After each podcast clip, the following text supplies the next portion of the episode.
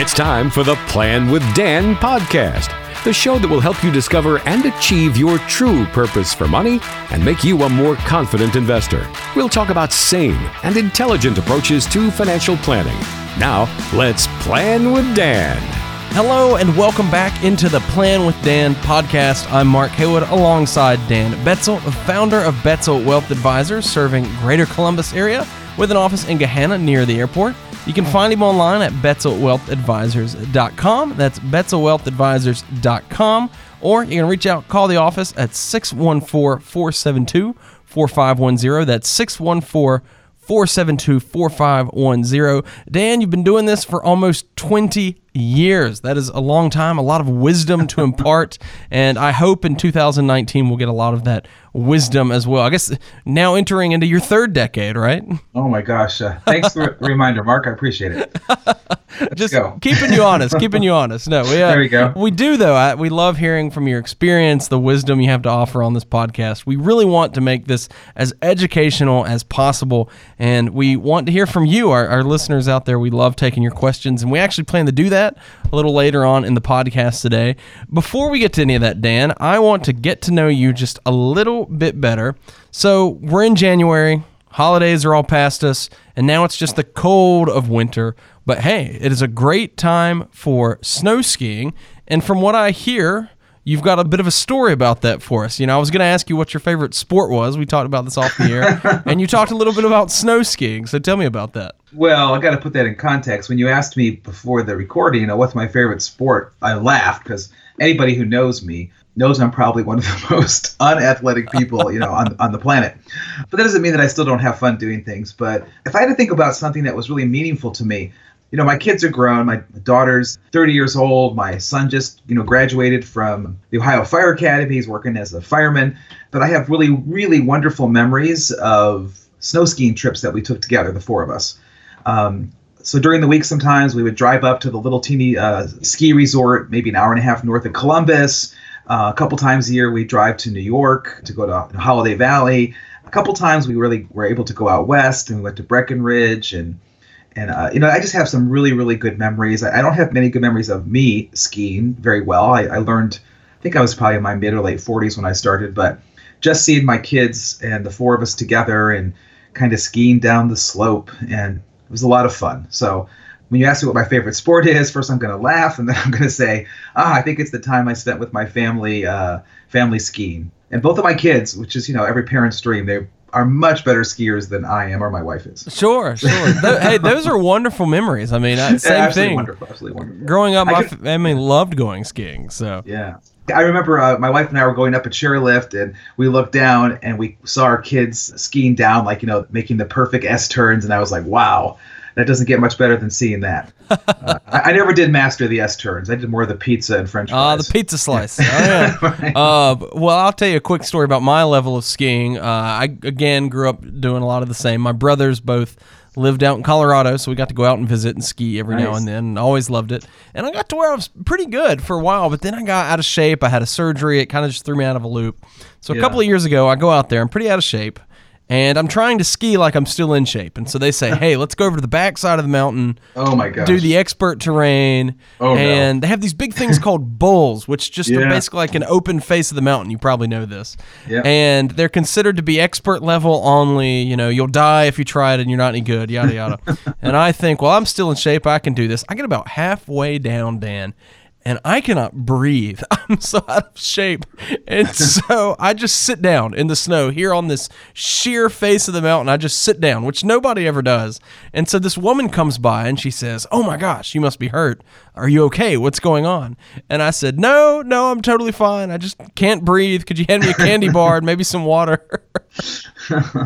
well, I knew better than to go to. I know what you're talking about. The back bowls of Vail. I knew better than to go back there. just, just so you know. So next time I go skiing, I'll go with you, and we'll do it the okay. right way. So. Lots of green and bunny hills. Oh gosh. Well, thanks for sharing, Dan. Love hearing about your passions and your your interest in sports. It counts, man. It counts. so, and it's a wonderful time of year for it. If you're listening to this and you're a skier, get out there. This is the time of year to be out there. Stop listening to us. What are you doing? Get out there and do some skiing. Oh man. Well, thanks for sharing, Dan. Now let's move on and take a question out of our mailbag. It's time for the mailbag. We want to hear from you.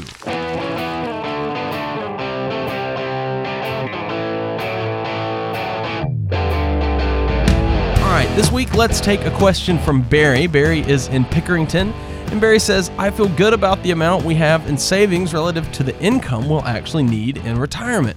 However, I'm worried about nursing home costs, and I don't really have a good feel for how to plan for that. What's your normal approach? Oh my gosh, Barry, that is such an excellent question. And actually, you know, it reminds me of, you know, these five integral areas that I always talk about of holistic estate planning. You know, one of them is how are we going to handle risk, you know, risk during our retirement years. And we're all used to the issue of handling risk. When we're younger, you know, we need life insurance because, you know, maybe we're going to pass away and we need to replace our income or pay off the mortgage or make sure that our spouse is going to be okay uh, putting the kids through school and educating them. But as we age, the risk changes. You know, the house is paid off, hopefully. The kids are educated.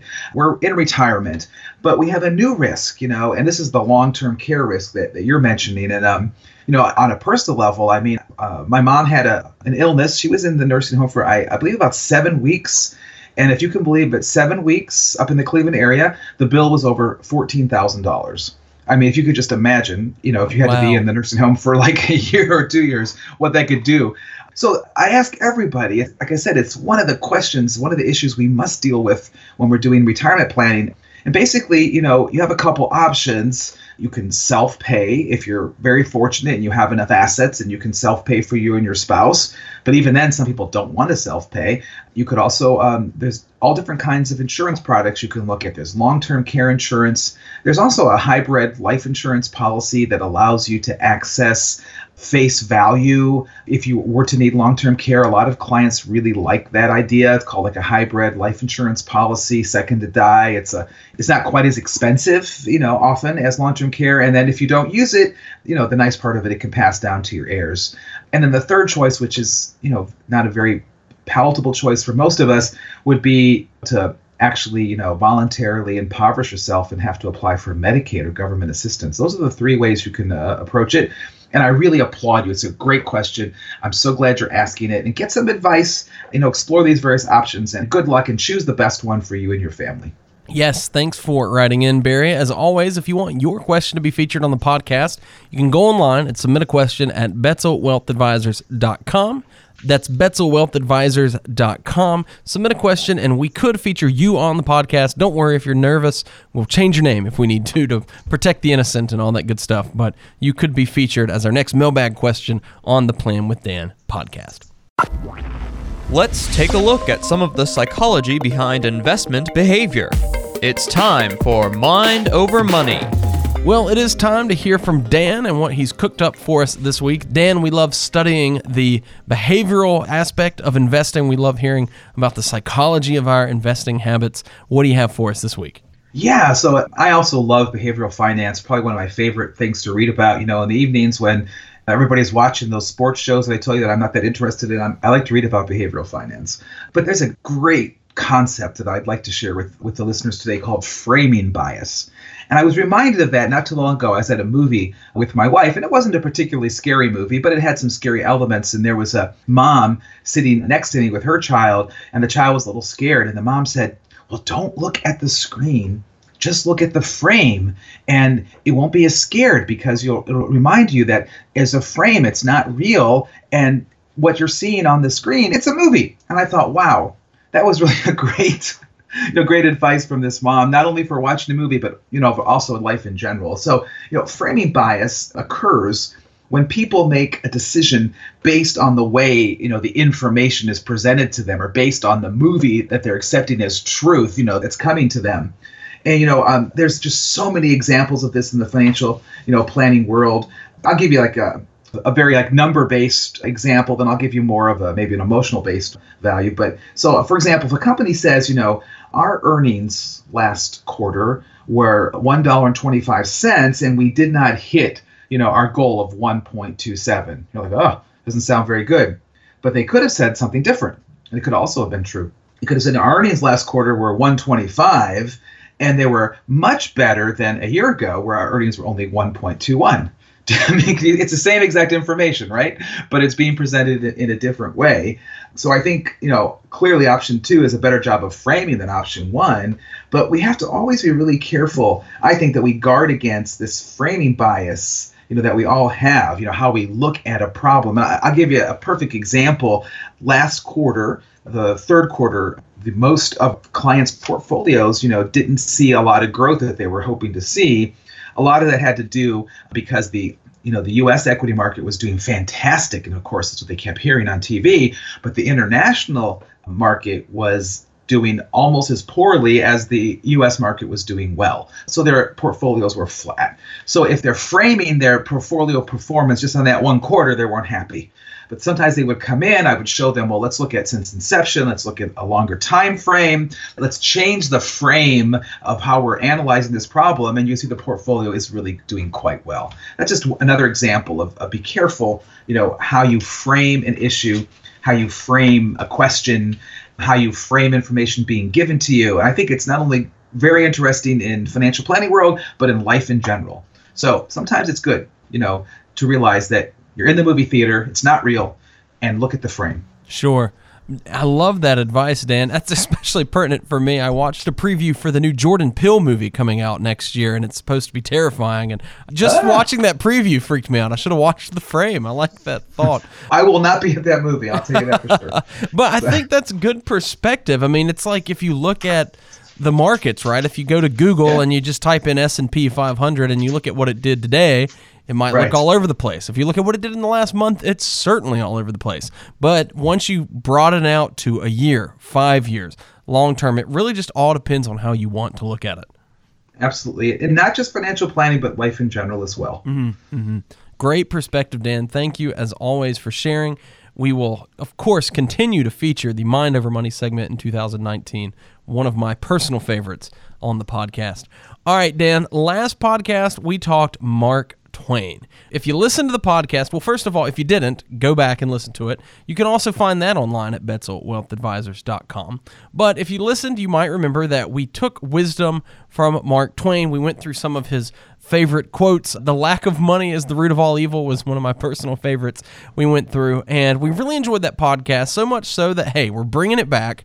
We're doing a part two, and we're going to just continue through some quotes, some wit and wisdom of Mark Twain. And Dan, as we did last time, I just want you to tell us how his wisdom applies to us. Great. All right. He says, October, perhaps we should have done this back at Halloween, he says October is one of the particularly dangerous months for speculating in stocks. The others are July, January, September, April, November, May, June, March, December, August, and February. Okay, so I love this quote because anyone who knows me, anyone who's listened to my podcasts, read any of my blogs, or come to visit me, know that I say there are three there are three myths that we have to eliminate from our financial planning world. You know, one of them is stock picking market timing and track record investing. Those are all speculation. And so I, I just think this is a brilliant way, you know, of expressing this that, you know, you have to look at your investing as a rational, long term, well thought out, disciplined planning process. And you can't be chasing hot stocks looking for a home run. Because if you do, you might get a home run every once in a while, but you're going to get a lot of strikeouts. So I just love this. And I think it's saying in a very pithy statement what I always say is you cannot engage in stock picking, market timing, or track record investing. But I think I like his way better. I think I'm, i might put this up in my office on the wall or something. I love it. He has a lot of great quotes for sure. Let's take another one here. He says, How unfortunate a thing is it for a man to have wealth and for him to make a god of it instead of a servant? Yeah, wow, I really love this. So just when you think that um, Mark Twain is just a humorist, you know, you realize that he has a very deep spiritual side to him. Um, you know, I tell all my clients there's you know the 20 must answer questions for you to consider and for you to work with and to struggle with on your journey toward financial peace of mind. And you know, the first and the last question of the 20 you know are more philosophical more dare i say spiritual you know the first one is you know what is your true purpose for money and I think if you think about your true purpose for money, it, it goes a long way to actually understanding, you know, what Twain's saying here. You know, that you don't work for money, you work so that you can have the life and you can do the things with your family and you can help society and you can do the type of, you know, thoughtful giving you want to do that money allows you to do. And you know, the last question of my 20 must answer questions is, you know, are you ready to shift your personal mindset about money from lack to abundance? And what I've realized is that there's really no correlation between how much money a person makes and how happy or fulfilled they are. Of course, this is a basis in our, you know, capitalist society. We have to have money. That's how things work.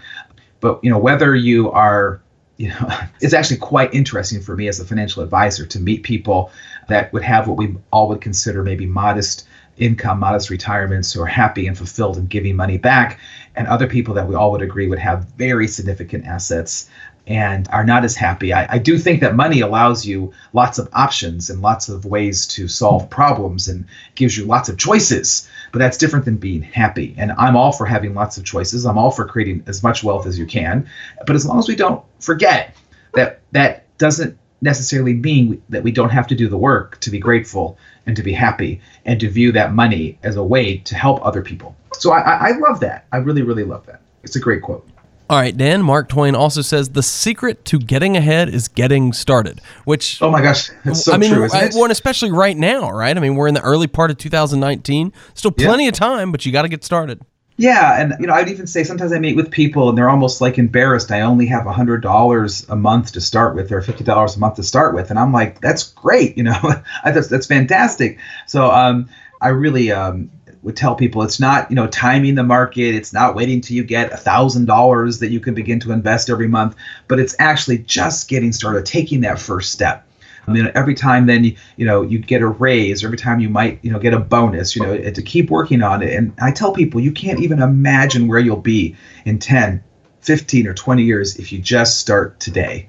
So um, I really think there's a lot of truth, you know, in Mark Twain's sayings, and I think they're really, really awesome. And I've been a big fan of his since actually I was in high school, and I'm glad that I got to engage with him a little bit more, you know, on a financial planning level, and not necessarily just on a purely literary or philosophical level. So, yay, Mark Twain! I think it's a lot for us to consider and ponder as we begin this new year together. A lot to ponder indeed. And I love that last quote. The secret to getting ahead is getting started. So why not start today? Get a jump start on your financial life. Dan, what might it look like to do that here in 2019? What might it look like to just sit down with you and have that conversation? Yeah, so you know, I'd, I'd encourage people to either uh, go to my website or email me directly, Dan at Betzel Wealth Advisors. I can send you an electronic copy of a book I wrote, I've written about successful retirement planning. I can send you a link to a, an educational video I made about the truths of investing. And uh, yeah, start the conversation, start the dialogue. It would be great to meet with you one on one, and I'd like to give you some information to consider before we even do that. Okay, so Dan mentioned a couple of ways to get in touch. One, you can go online to betzelwealthadvisors.com. That's betzelwealthadvisors.com, and from there you'll see an area to submit a questions, contact Dan to reach out to his team. That's betzelwealthadvisors.com. And number two, you can reach out and call Dan at the office. Just pick up the phone and dial. It's 614 472 4510. That is the phone number 614 472 4510. Reach out to Dan Betzel and get started today with your financial planning in 2019. Get financially fit. Call 614 472 4510. Also, go to my website and, re- and I think on the landing page, the main page of my website at betzelwealthadvisors.com, you can request the Retirement Rescue Toolkit. Yes, I'm actually doing it right now as we talk. I'm pulling it up just to kind of Excellent. walk through the process. So, betzelwealthadvisors.com, that's the website. That's betzelwealthadvisors.com. Right on the front page, it says Get Your Toolkit. It's right there. You can click and get that free toolkit. You can go to resources as well. So, just a lot of ways to get in touch with Dan and the team. And of course, go to the contact page and you can get information that way as well. Dan, as always, thank you for being on the podcast. Thanks, Mark. We'll do it again next time on another edition of Plan with Dan.